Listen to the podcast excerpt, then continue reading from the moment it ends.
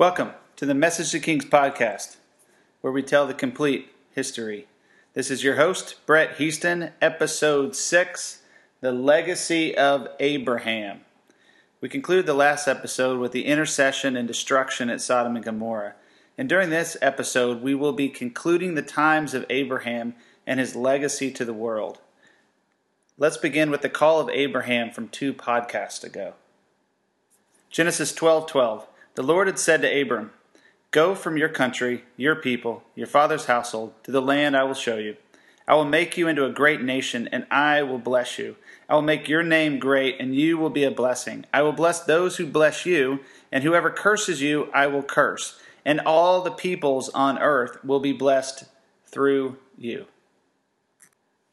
There are many other promises over Abraham and I will try to address some of these, but it is important to realize that he paid a price through his life to receive these promises, most of which he will never see in his lifetime. He was the true father of faith, for he was tested numerous times by God and passed every test, though he made many mistakes along the way. Here's the price or obvious problem when we look at Abraham. Most of his life was a complete contradiction to the promises of God. God's promises came to Abraham in the form of prophecy. Let's talk about the spiritual concept of prophecy. To start, let's quote Angel Gabriel No word of God will ever fail. If no word of God will ever fail, what God says he will do. But here's the rub God's word draws opposition or contradiction, which requires faith. Here's a few of the contradictions in Abraham's life. God said he would give Abraham the land of Canaan, but immediately in Canaan there was a famine and he fled to Egypt. He even had to buy land to bury his wife. God said his descendants would outnumber the stars. His nephew left him, and he was childless for 86 years. Every day before he had Isaac, or even Ishmael, he lived with this contradiction. Once Abraham did have a son, God told him to sacrifice his own son. See, God is above time and space. He can see the past, present, and future. We can only see the past and the present, and we only have a taste of our destiny through relationship with God. Sometimes the God of the universe will reveal pieces of our future, which is called prophecy which can be literal or symbolic through God's Word, a living Word, a relationship, a dream or vision, or words from another person. But prophecy or the living promises over your life are only a picture of the future. Paul would later say, We only see in part and we prophesy in part. The present requires faith to fulfill our future that only God knows. Faith requires belief over even hope and reality. When the valley comes and the road gets rocky, a true believer continues and even speeds up with the journey, when the journey gets more difficult because he knows his destination. The most valuable objects in the world gold, pearls, diamonds they are all made the same with intense pressure and application of force to produce the outcome of a perfect object. The character of this individual is transformed in the process or contradiction of achieving his purposes or goals. We see this very clearly in Abraham's life. Some call these contradictions the test of Abraham. Jewish tradition says there was 10 tests of Abraham. Others say there were 12 tests and regardless of the number of the test, each step of obedience and faithfulness led to a greater level of covenant and relationship between Abraham and God. Let's focus on the contradiction of Abraham being a father, or father of nations, and descendants as numerous as the stars. Genesis 15. After this, the word of the Lord came to Abraham in a vision Do not be afraid, Abram. I am your shield, your great reward. But Abram said, Sovereign Lord, what can you give me since I remain childless, and the one who will inherit my estate is Eliezer of Damascus. And Abram said, You have given me no children, so a servant in my household will be my heir. Then the word of the Lord came to him This man will not be your heir, but a son who is your own flesh and blood will be your heir. He took him outside and said, Look at the sky and count the stars. And if you indeed can count them, then he said to him, So shall your offspring be. Abram believed the Lord, and it was credited to him as righteousness. Now we'll stop here. We'll continue in another prophecy which Abraham receives, um, since it will be fulfilled later by Moses and Joshua. But I will share it here since other podcasts will host this prophecy to keep it fresh. It deals with land, since Abraham was promised the land of Canaan, yet he did not possess it. It was for others to obtain. God also said to him, I am the Lord who brought you out of Ur of the Chaldeans to give you this land to take possession of it. But Abram said, Sovereign Lord, how can I know that I will gain possession of it? So the Lord said to him, Bring me a heifer, a goat, a ram, each three years old, along with a dove and a young pigeon. And Abram went on to perform a sacrifice. And as the sun was setting, Abram fell into a deep sleep, and a thick and dreadful darkness came over him. Then the Lord said, Know for certain that for four hundred years your descendants will be strangers in a country not their own, and that they will be enslaved and mistreated there. But I will punish the nation they serve as slaves, and afterward they will come out with great possessions. You, however, will go to your ancestors in peace and be buried at a good old age. And in the fourth generation, your descendants will come back here, for the sin the Amorites had not yet reached its full measure. Well, that sounds really crazy, but God told Abraham that he would inherit the land. In his life, he did not inherit the land, but his future generations and his descendants would take the land 400 years later it would be fulfilled by Moses and Joshua.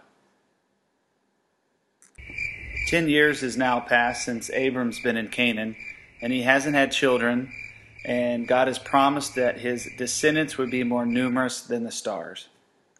Genesis 16. Now Sarah, Abram's wife, had borne him no children, but she had an Egyptian slave named Hagar. So she, she said to Abram, The Lord has kept me from having children.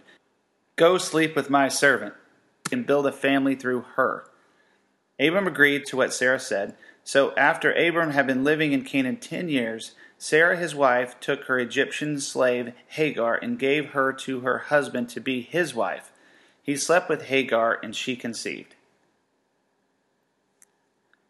So Hagar bore Abram a son, and Abram gave the name Ishmael to the son he had born. She had born. Abram was 86 years old when Hagar bore Ishmael. Through Abraham's relations with Hagar, they birthed a different nation. What nation, you ask? The Arab nations. The Muslims date themselves back to Ishmael. The Bible confirms this as well. Abraham took the promise into his own hands, and with the persuasion of his wife, he had a separate child that God did not have in mind for him to receive the inheritance of his nation. I've got to think Abraham thought he was walking into his promise for years, seeing and help raise his son Ishmael, until almost 15 years later when the three visitors come to see him. Remember the three visitors from the last podcast, prior to the intercession, prior to the destruction of Sodom and Gomorrah. They told Sarah that she would have a child one year later. Genesis 21. Now the Lord was gracious to Sarah, as he had said, and the Lord did for Sarah what he had promised. Sarah became pregnant and bore a son to Abraham in his old age, at the very time God had promised him. Abraham gave the name Isaac to the son Sarah bore him. And when his son Isaac was eight days old, Abraham circumcised him as God commanded him. Abraham was a hundred years old when his son Isaac was born to him. Sarah said, God has brought me laughter, and everyone who hears about this will laugh with me. And she added, Who would have said to Abraham that Sarah would nurse children? Yet I have borne him a son in his old age. Now here's the messy part Genesis 21 8. Isaac grew up and was weaned. And on the day Isaac was weaned, Abraham held a great feast. But Sarah saw that the son whom Hagar the Egyptian had borne to Abraham was mocking. And she said to Abraham, Get rid of that slave woman and her son, for that woman's son will never share in the inheritance with my son Isaac. The matter distressed Abraham greatly because it concerned his son. But God said to him, Do not be distressed about the boy and your slave woman. Listen to whatever Sarah tells you, because it is through Isaac that your offspring will be reckoned. I will make the son of the slave into a nation also, but he is your offspring. Early in the next morning, Abraham took some food and a skin of water and gave them to Hagar. He set them on her shoulders and then sent her off with the boy. She went on her way and wandered in the desert of Beersheba. And when the water and the skin was gone, she put the boy under one of the bushes. Then she went off and sat down about a bow shot away, and she thought, I cannot watch the boy die. And as she sat there, she began to sob. God heard the boy crying, and the angel of God came to Hagar from heaven and said to her, What is the matter, Hagar?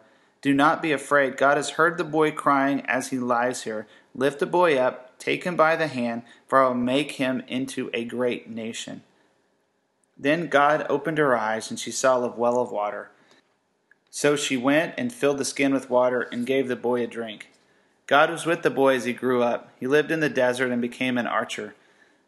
While he was living in the desert of Paran, his mother got a wife for him from Egypt. Abraham sent away his son, who would grow up and become a nation unto his own. For the Muslims would date themselves back to Abraham and Ishmael. To conclude this message to kings, I have a couple questions. Do you have words spoken over your life? Like Abraham. If you do not, ask God to give you a glimpse with eyes of faith to believe in the impossible for your life. Once you receive God's word, and you will know His word if it is something you cannot do with your own strength and ability. Once you receive these words, your responsibility will be faithfulness to God and to believe. And for others who have received promises of God, I ask you, do you still believe those promises? Are you still believing in God's promises for your life? Do you live in a contradiction? Good, that's okay. Be faithful, you are passing the test. And He will deliver you and fulfill His word. Do not try to fulfill your own word over your life. Be faithful, believe, and walk in faith, for it is counted as righteousness. I hope you enjoyed this episode of Message to Kings. If you enjoyed this podcast, please subscribe to the podcast, recommend a friend. If you have any questions, if you want to chat, please email me at messagetokings at gmail.com.